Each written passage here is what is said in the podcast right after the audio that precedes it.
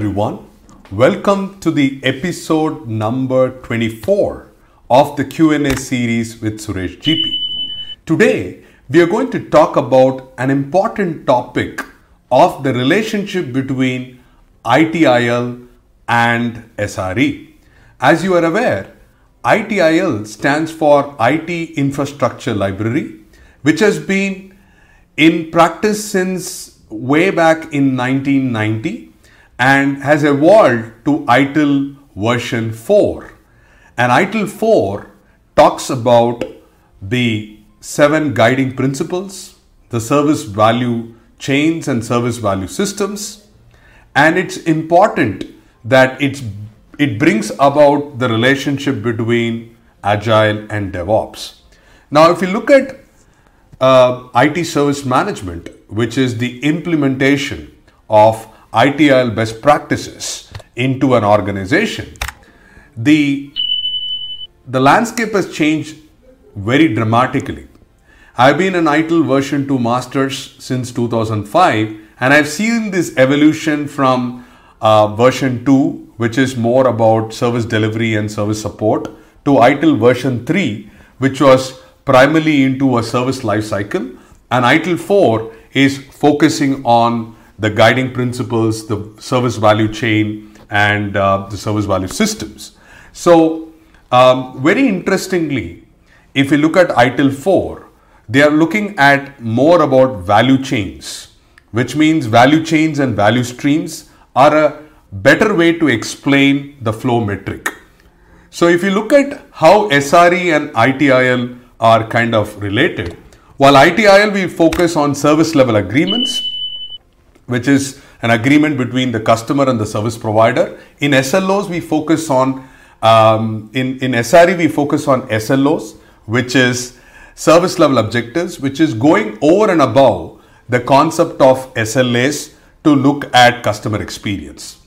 And in service management, we talk about a relationship between Agile and DevOps. In fact, SRE is very closely related with Agile and DevOps because it is trying to take from the pipeline of looking at your design, build, test, deployment, and also maintaining the reliability of your systems. So they are much more closely knit as part of pods or squads or your scrum team from the beginning till the end. And also, one of the advantages of SRE is to look at what we call as experimentation. So in a traditional world, we didn't have time to experiment now, in SRE, we talk about a term called error budgets, which allows you to experiment and see how we can improvise your current state of affairs. SRE is also talking about reliability and resilience, which is a combination of what we call as fit for purpose and fit for use. In ITIL, fit for purpose was utility, and fit for use was capacity, availability, continuity, um, and those elements are actually managed well as part of site reliability engineering. So, if you are uh, into service management, does it logically make it important to go to SRE? Absolutely yes. As a consultant coach a lot of organizations as they redefine their service management and production support teams to an SRE model, it's absolutely imperative for service management professionals to understand the foundation and the basics of site reliability engineering, how they complement uh, ITIL and IT service management to deliver real business value.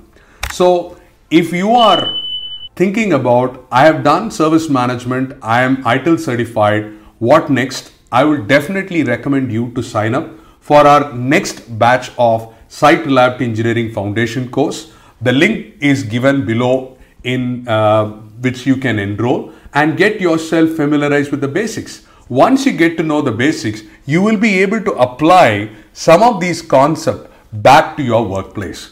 I hope this episode of Q&A series around the relationship between ITIL, ITSM and SRE was useful. I look forward to seeing you in our next episode of Q&A series.